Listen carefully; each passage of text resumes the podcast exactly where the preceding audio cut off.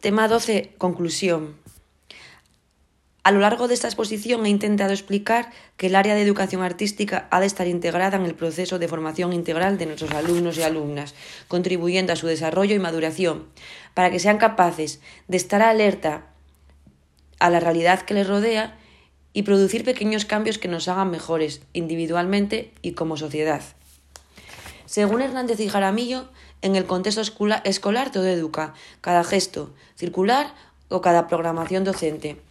Por eso, es fundamental que el alumnado sienta su centro escolar como un entorno amable y estimulante, que puedan ver sus creaciones expuestas, conocer las de otros compañeros y compañeras, participar en actividades complementarias como exposiciones, conciertos, también celebrar efemérides, como el Día Universal de los Derechos de la Infancia, donde compartan pequeñas creaciones artísticas, o contar con una oferta extraescolar que tenga variadas actividades como pintura, alfarería, danza, teatro.